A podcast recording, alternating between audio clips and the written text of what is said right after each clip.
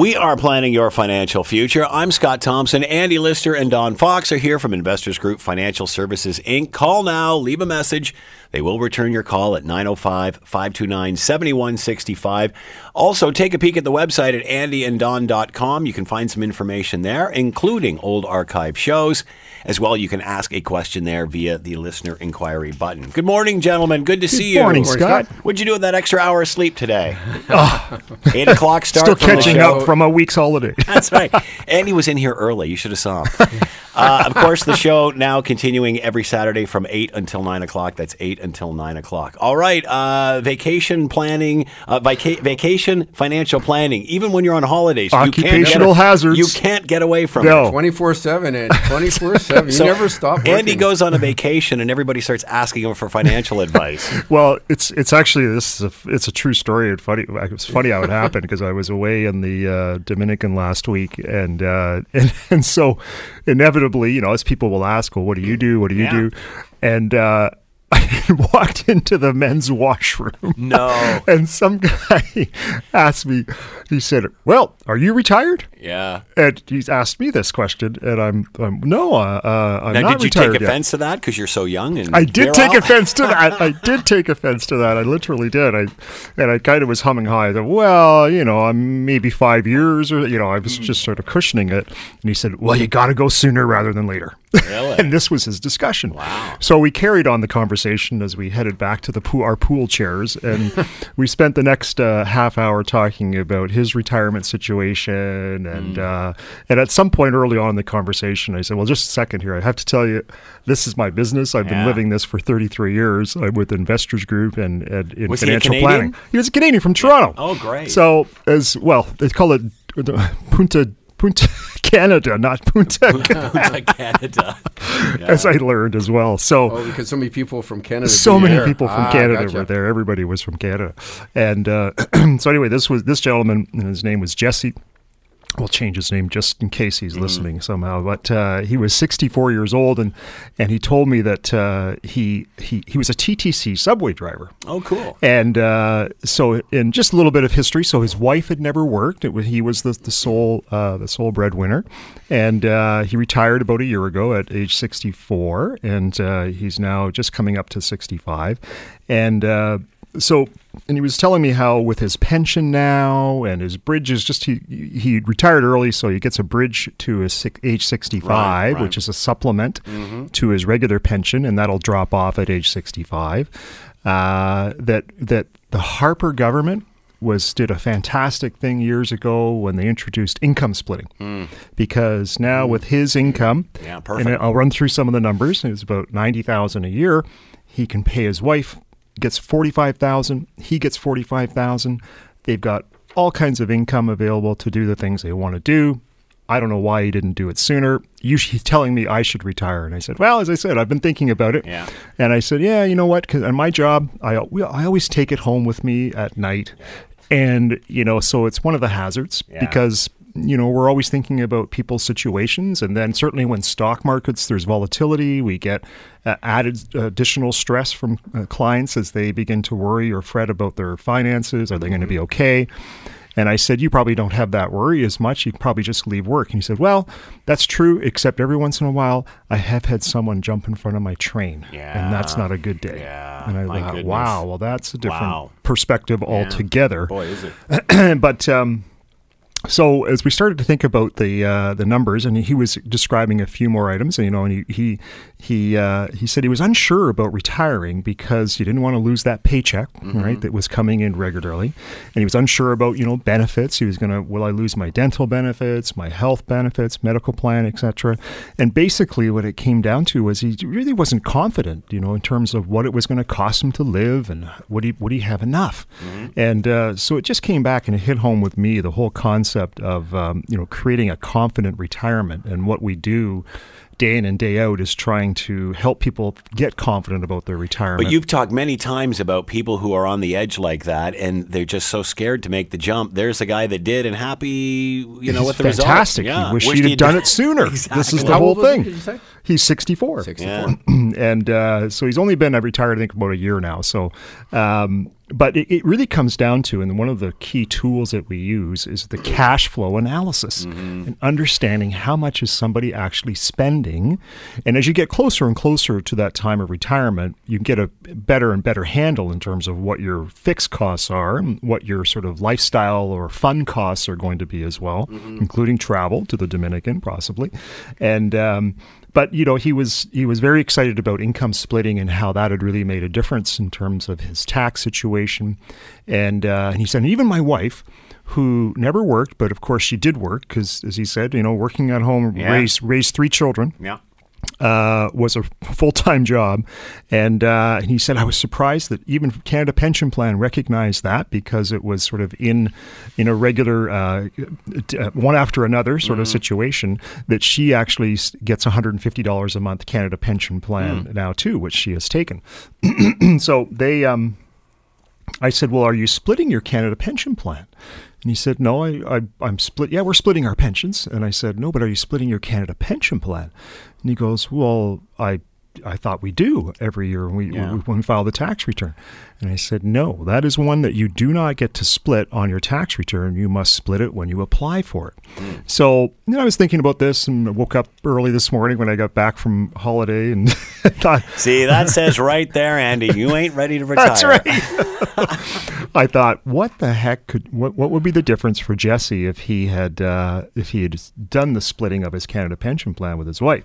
So let's look at some of the numbers. Basically, right now in 2018, his pension is about sixty eight thousand a year, and his uh, bridge benefit is about ten thousand a year.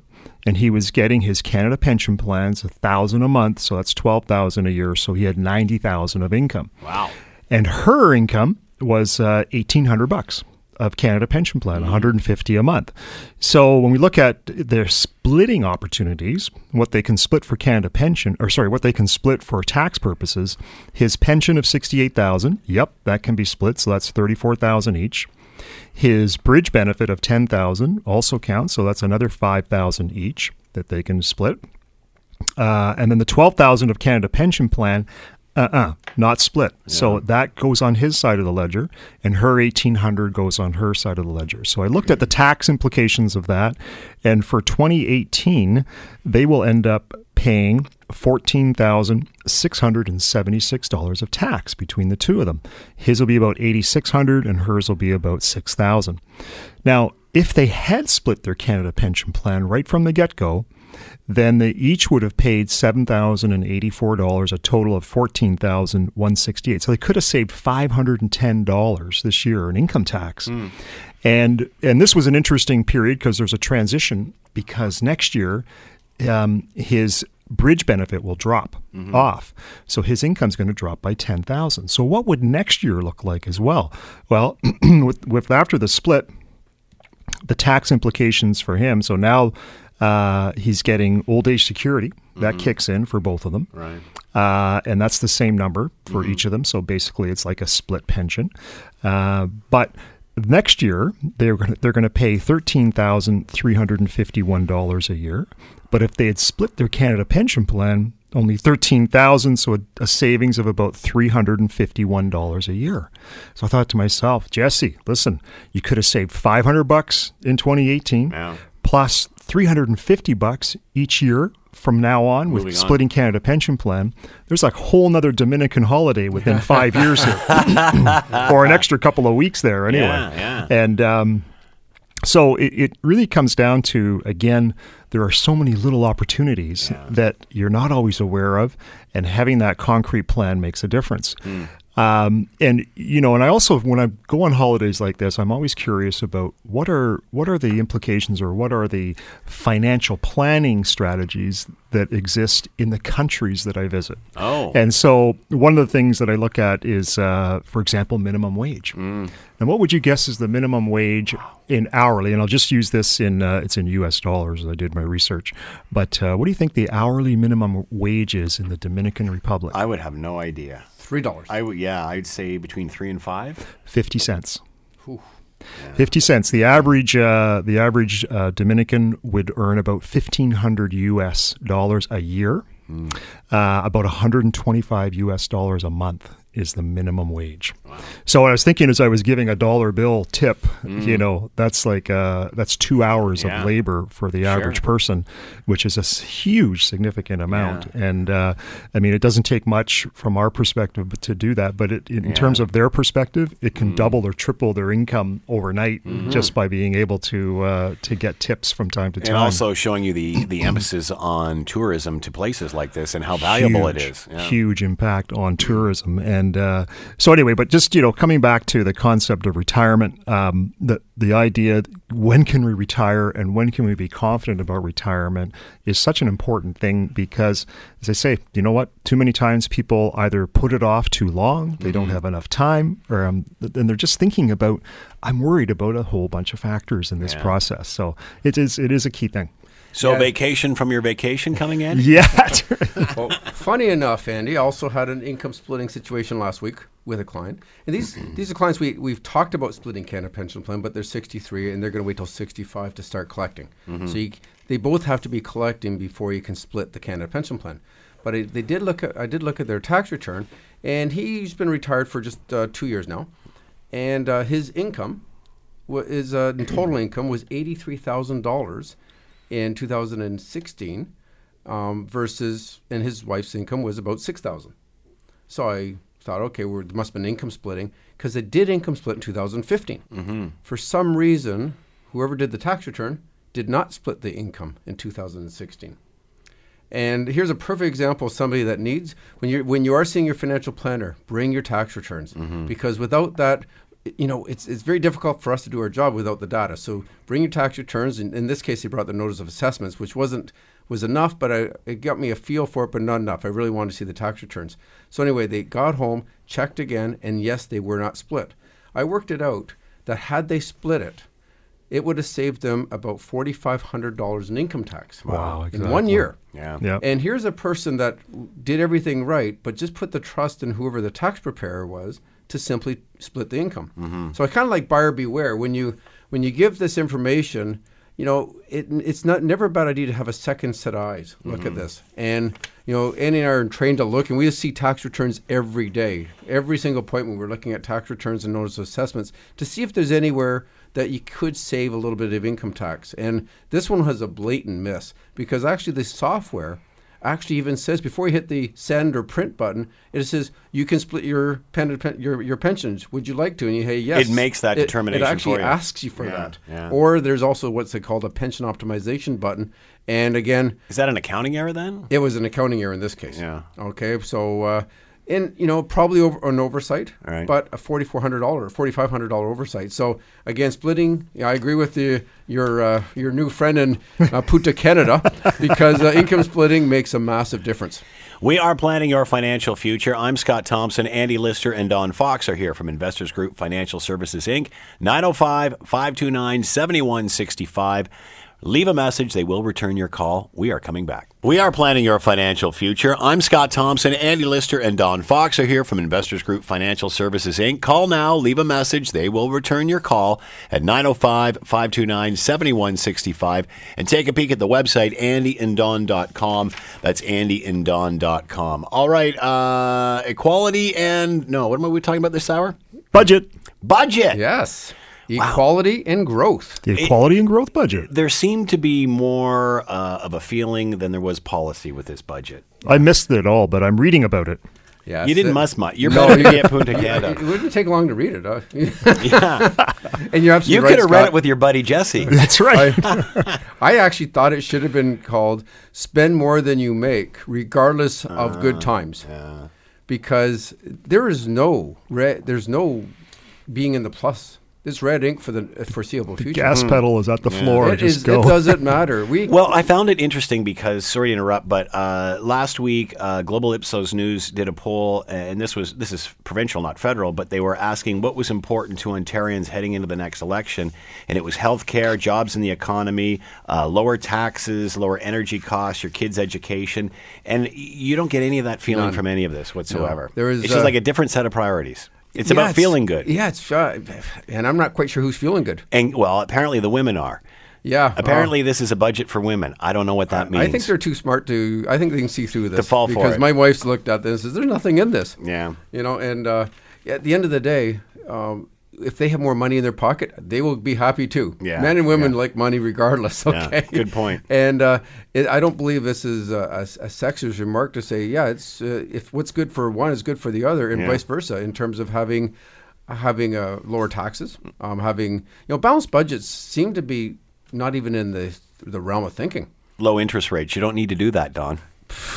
Is that the oh. reasoning? Yeah, and, and you know, I- in the U.S. is looking at four increases of Yeah. interest rates in the next year, which will only put pressure on ours. And so, yeah, they they've gone from balancing the budget by 2020, I believe it was, to being 12 billion in the hole. And they actually got a surplus of 3.4 bil- billion, 3.2 billion last year. That was unexpected because we're in such great times right now. Yeah. And generally speaking, when you're in these great times, this is where you spend. You don't need to spend more. Yeah. You know, you got the economy kicking, going pretty good. Okay, there's very low uh, unemployment right now, and this is a time where okay, we like to build up the bank account, build up the war tre- chest for the next recession because there always is one. Okay, and therefore they'll be ready. So there was very little. And I'm going to go through a couple things, but uh, I guess the biggest one was uh, to small business owners. Right. Right. Okay, that was the the large one where uh, Bill Mor- Morneau, I guess, tried to put this lead balloon out uh, back in the summertime of affecting you know, income sprinkling Yeah. for uh, a lot of doctors and dentists have set up, uh, and a lot of business owners too, for that matter. But they were kind of a uh, eared geared at, at originally, and they set up these holding companies, these private corporations, so they could throw their money into this and then pay themselves and their spouses and kids over 18. Well, they stopped the sprinkling. So if you're not involved in the business, you can't sprinkle your income. And this was stopped last year. Okay, so they did make that announcement. But the big one was, you know, how can you use this as a like a lot of people accumulate wealth in there, Yeah. and this was a big one. And and you know he really had a tough time with this. In fact, for that matter, um, there's a conflict of interest with him, his own business. Yeah. So uh, he uh, he found his uh, himself in a little bit of trouble with politics at that time. But at the end of the day, there is a small business deduction. And basically, what it means in 2018, if your earnings are under, as a corporation, under 500,000 or less, you will pay 10% federal um, corporate tax. Okay, the normal rate, if you're above the 500,000, is 15%. percent So there's this 5% reduction. Actually, it did was announced in the budget that they would uh, um, drop that small business deduction or small business tax credit down to 9% for 2019.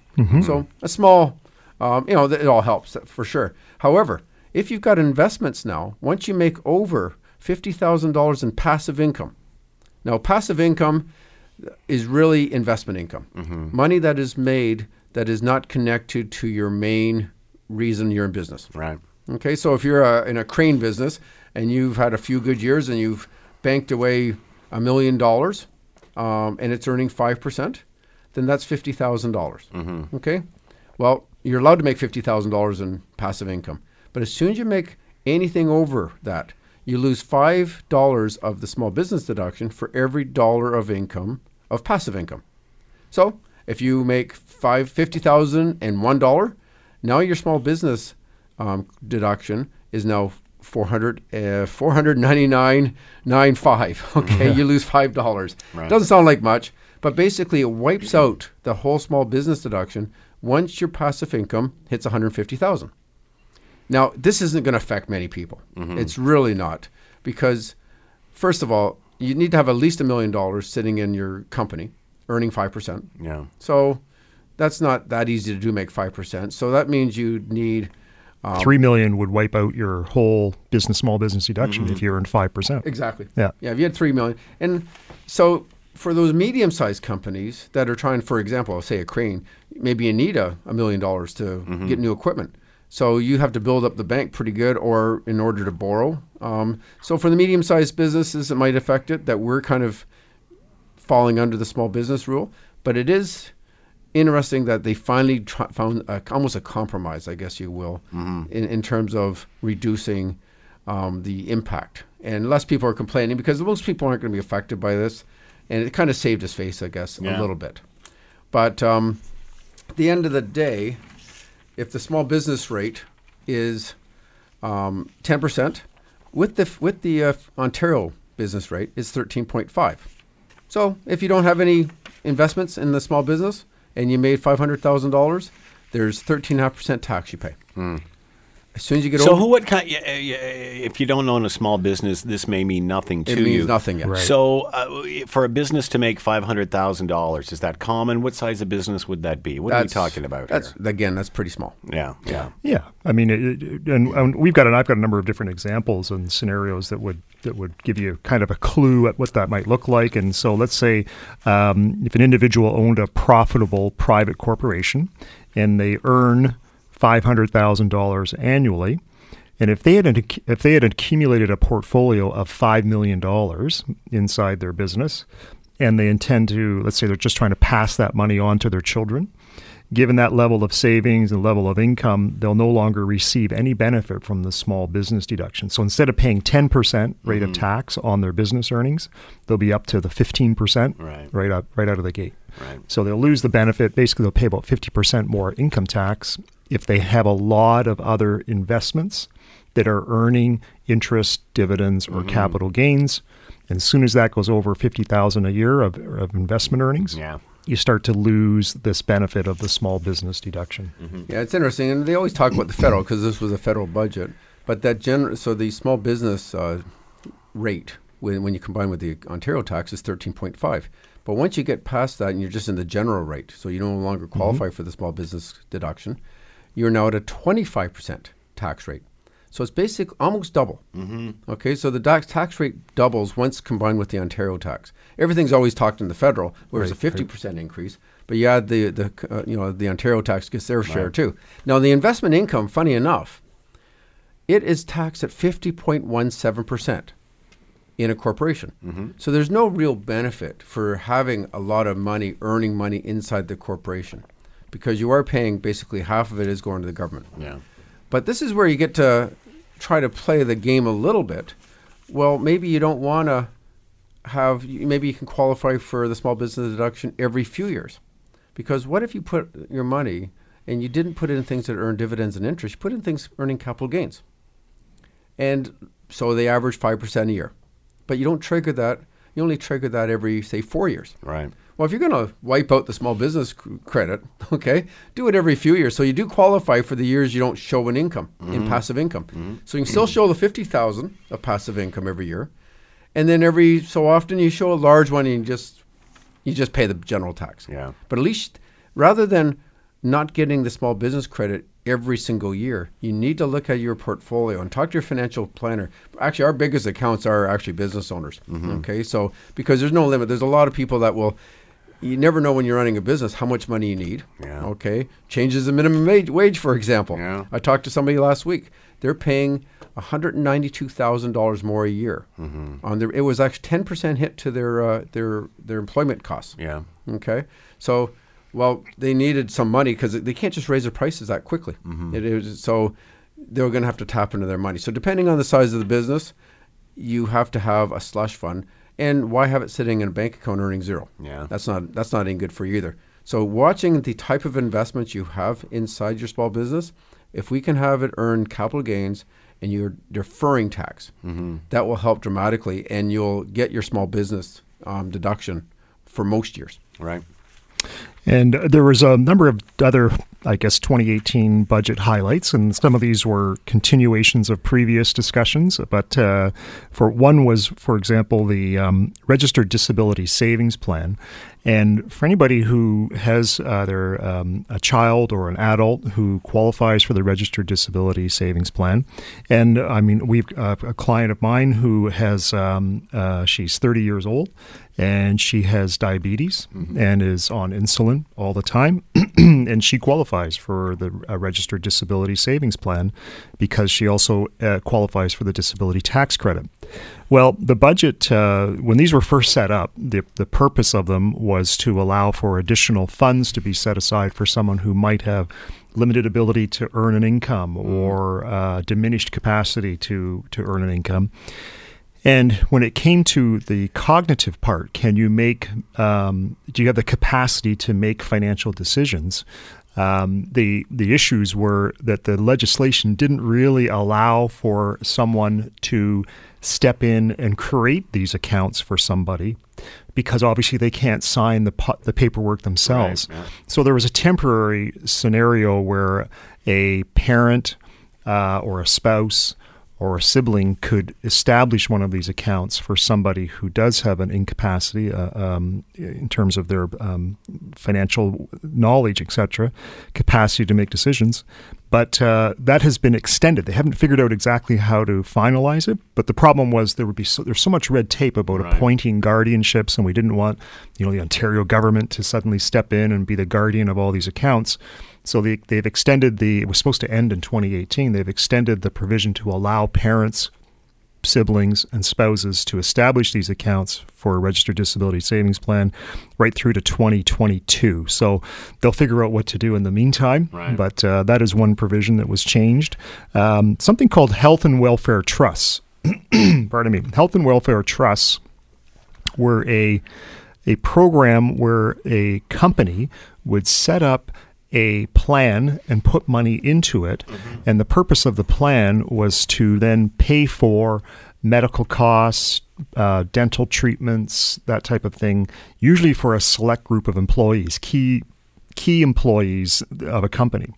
And really, what uh, I think what the finance department was looking at is saying, you know what, these were really just um, a bit of a tax evasion that were allowing people with more, uh, with that make more money to be able to access. Uh, a fund to pay for their dental plans, their braces, and their medical costs without paying their fair share of tax. So those are being wound up by the end of 2020, uh, and uh, you won't be able to use health and welfare trusts anymore as part of a funding scheme for your medical plans. Um, tax evasion and combating tax avoidance. Well, that's always a popular one. They're spending a few extra dollars on that. yeah. So, um, Ninety-two million, I believe they're. is that right? Yeah, 92 million they added to the forces to audit everybody. And it's kind of interesting. You need to do that when you're increasing tax rates a lot. That's right. You got to get more of those. You got to get more people to police it That's because right. people are more incentivized Exactly. to to try to evade tax. Yeah. Yeah. And they and once you get past that 50%, we've talked about this so Yeah. often. Mhm. Yeah. Once you get past that glass ceiling of 50% Mm. tax, people really really get annoyed that they're getting more the government's getting more than you are. Yeah. Yeah. And so there's more incentive to try to av- evade tax. Hmm. And again, avoid and evade, there's a big difference. We try to show people how to avoid tax. Okay? That's legal. yeah. As long as you play the rules. But by evading tax, that kind of gets you in trouble. And eventually, uh, yeah, somebody once said the difference between avoid and evade is about 20 years. yeah. Good point. but uh, one thing they didn't do, funny enough, is they did not change tax brackets. They had no problem rise, raising them a couple years ago.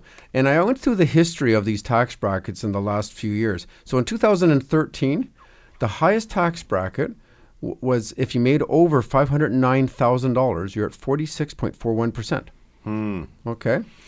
Um, and then in 2000, sorry, uh, it, it was up from 135,000 to 509. Then anything over 509, they started this high bracket called a $500,000 tax bracket. And they slowly indexed that like they do with all tax brackets. So once you got over the 509, you're at 49.53. And So that was al- that was under the Harper. that was under Harper. Yeah, that was that was at two, two, uh, 2013. Now in 2014 was when uh, Kathleen Wynne lowered some tax rates, basically to 220. And so anything over 220,000, you're at a 49.53% tax bracket. So almost 50%. Wow. They basically lowered from 509 to 220. Mm-hmm. See, because now you're rich. You're rich. scooped At, in, you scooped in a lot more people in Boy, that did you. did you ever? Anybody in that three hundred thousand dollar era, all of a mm. sudden you had to pay an extra three percent. Mm. That grabbed nine grand for each of those people in that area per person. Yeah. So then in 2015, there's no difference. 2016, that's when uh, Trudeau came out with his first one, and anything over 220,000 was 53.53.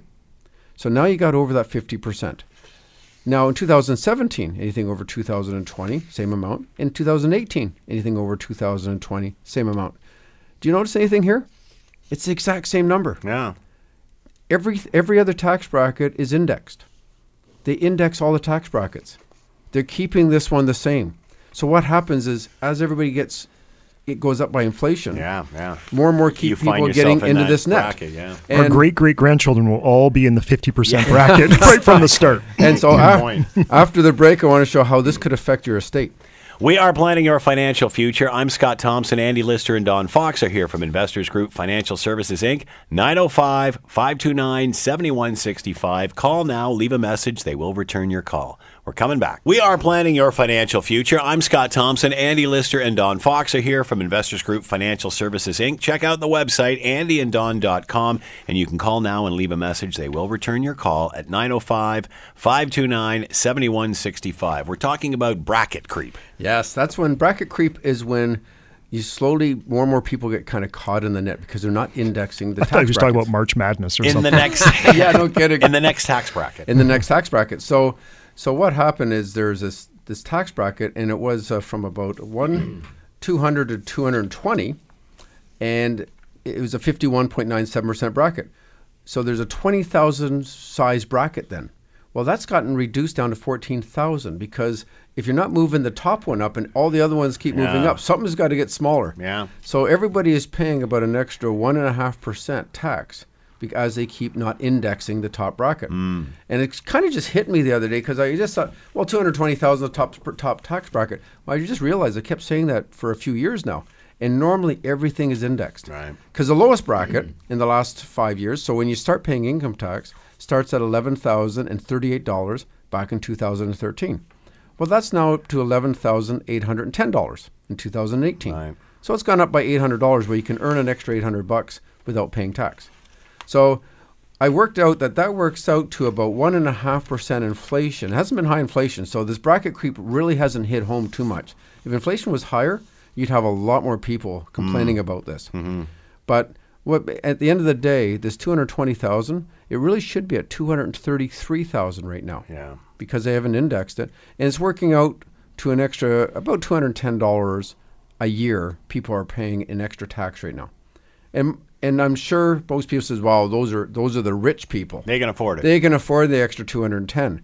And this is where I, you know, there's you're almost pitting middle class against rich, yeah.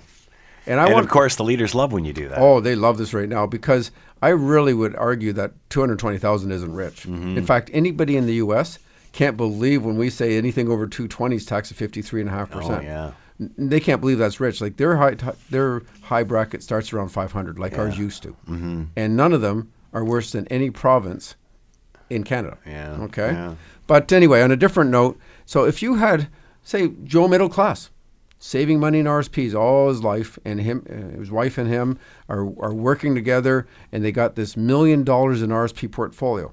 Not a ton of money anymore. Mm-hmm, okay, mm-hmm. a million dollars at five percent is fifty thousand a year. Mm-hmm. So this is not uncommon to have people with a million dollars in terms of RSPs. The downside is, of course, has, you have to pay tax on this sometime. Yeah.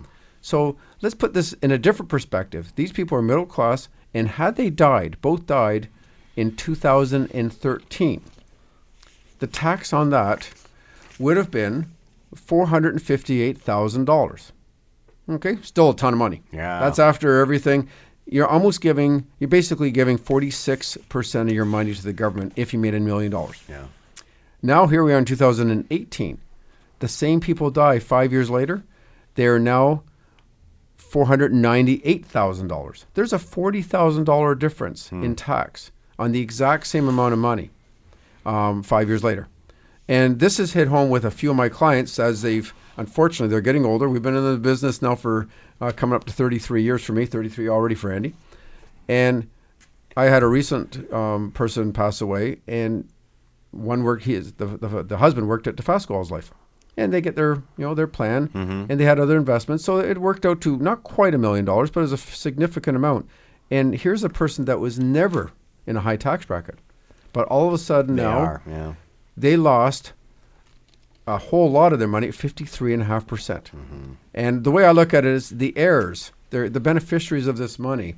I'm sure they would have loved to receive that forty thousand dollars. Yeah, Because they they're not in rich either. Yeah, Beneficiaries are middle class too. Well. But it is, it's not seeing the whole picture. And when you have politicians just saying this is her, this is all about we got to make the wealthy pay, pay their fair share. Mm-hmm. These weren't rich people. Yeah. And I would argue that most people that have a lot of RSPs, they did it because they wanted to ensure their future mm-hmm. was looked after. It's their pension fund. It's not because they're rich. And again, as we've talked before, with the baby boomer population making their or demographic making their way through uh, the greatest transfer of wealth, it looks like the government's poised to take a good piece of that. Yeah. Yeah, and this is really an estate tax. And I, That's what I, this is. I can't agree. I mean, we need to emphasize this a lot, and we'll, we should keep talking about Oh, it we will. because when we whenever we do estate planning or estate planning seminars, we always talk about the little tax and the big tax. And the little tax, which gets so often gets play here in Ontario, is the probate tax, and it's one and a half percent. Yeah. So if you got a million dollar estate, you know it's fifteen thousand dollars. Yeah. And so the big tax, which is what Don's talking about, is the income tax that you have to pay on the gains on your portfolio or on your registered money, your RIFs or RSPs.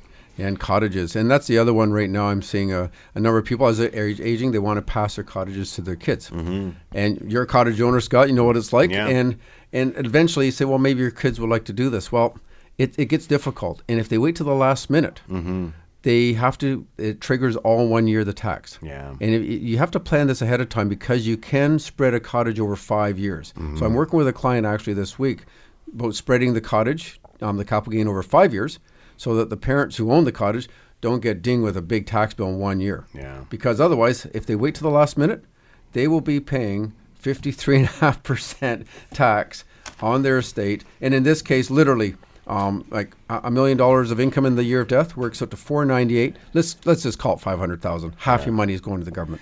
Unbelievable. We are planning your financial future. Andy Lister and Don Fox are here from Investors Group Financial Services Inc. Call now, leave a message. They will return your call at 905 529 7165. That's 905 529 7165. And don't forget to check out the website at andyanddon.com. That's andyanddon, all one word.com. You can listen to old archive shows there and even ask a question via the listener inquiry button.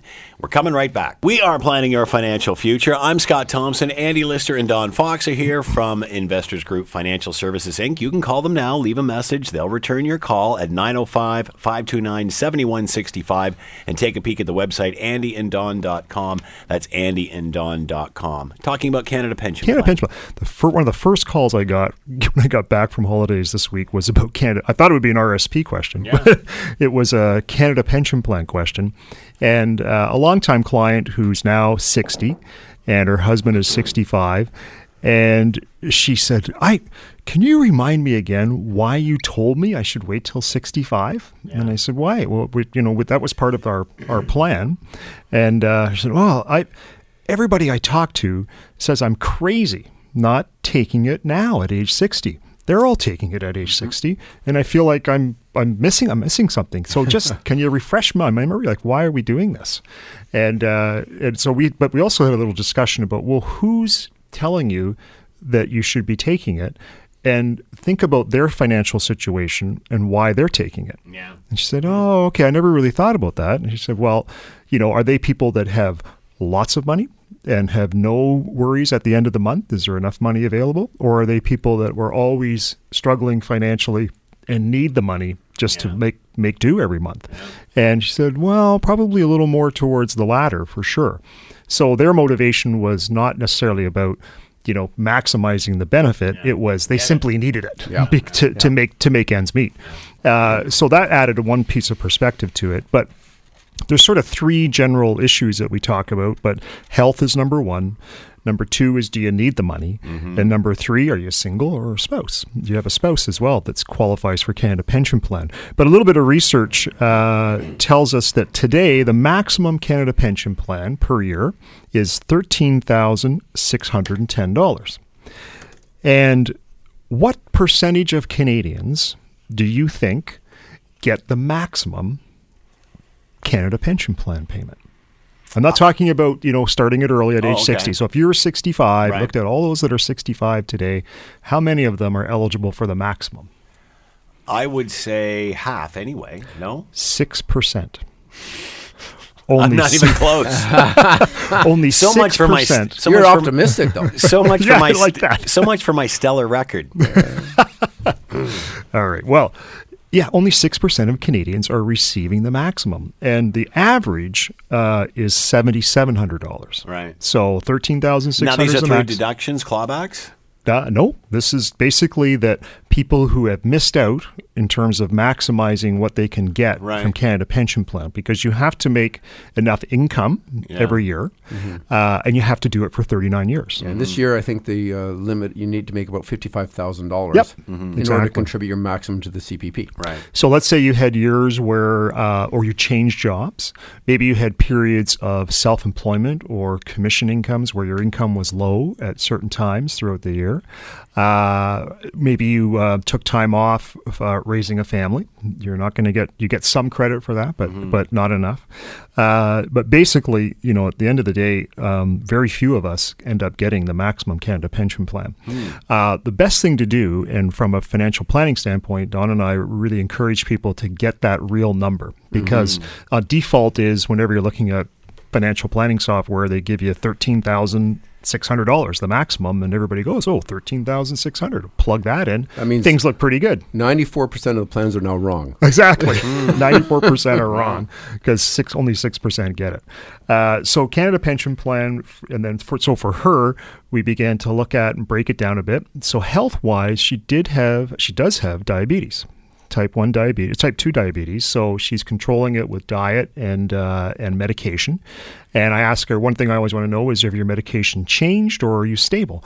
No, her medication's been the same for five years, and uh, and so she's generally controlling it through her diet. Uh, so that will have some impact. And then um, the second thing is do you have a spouse who perhaps will receive or could receive Canada Pension Plan? In this case, her husband uh, is 65 and is taking Canada Pension Plan, so he's already getting it. Now, men don't, don't usually don't live as long as women. Uh, her health situation might equalize that out a little bit more, but uh, quite often a strategy is one spouse could start early, and one spouse could defer and take it later and get a higher payout. And usually men might start earlier in case of that crossover. They might die earlier. Women might take it later on. Um, and then the second thing I said, do you need the money? Then I knew she didn't need the money because we had organized no debts at this point. Uh, they live a reasonable lifestyle. Uh, their income exceeds their expenses, so there's money left over every month. And she said, "No, we don't need the money." And uh, so, really, all it is is you're feeling peer pressure Right. Yeah. peer pressure from all your friends that somehow you're missing out. So we worked out the numbers. Her break even point, if she started it now versus age 65, is going to be around 72. And I know Don was talking to me earlier about some of the stats in mm-hmm. terms of the break even point as well. Yeah, it's interesting because they actually had a website I was on, and it shows okay the break even point say 72, 74, whatever. I looked at age 74, and for men, the chance of living, if you're 60 now, the chance of living to 74 was 83% past that mm-hmm. point. Right. And for women, it's 86% would live past the age of 74. So those people that are deciding, I'm going to get my um, Canada pension while I can, because I want to know. You never know how I'm going to live. Yeah. You're basically betting at the 15% level. There's only a 15% chance you're going to be right. Mm-hmm. Right. You're going to you're betting you're going to die before 74. right. Right. Yeah, Okay. good point. 85% of the time you're going to live past that point and therefore all those contributions you made um, would exceed would you'd get far more by waiting. And it's always interesting. One other factor I often look at Andy is how long did your parents live?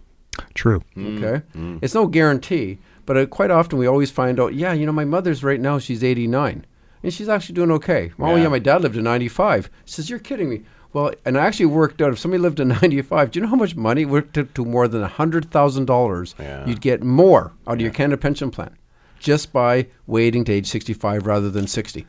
We have been planning your financial future. Andy Lister and Don Fox have been here from Investors Group Financial Services, Inc. You can call now and leave a message at 905 529 7165 and check out the website andyanddon.com. That's andyanddon.com. You can listen to old archive shows there and ask a question via the listener inquiry button. Thank you, gentlemen. Have a great Thanks, week. Scott.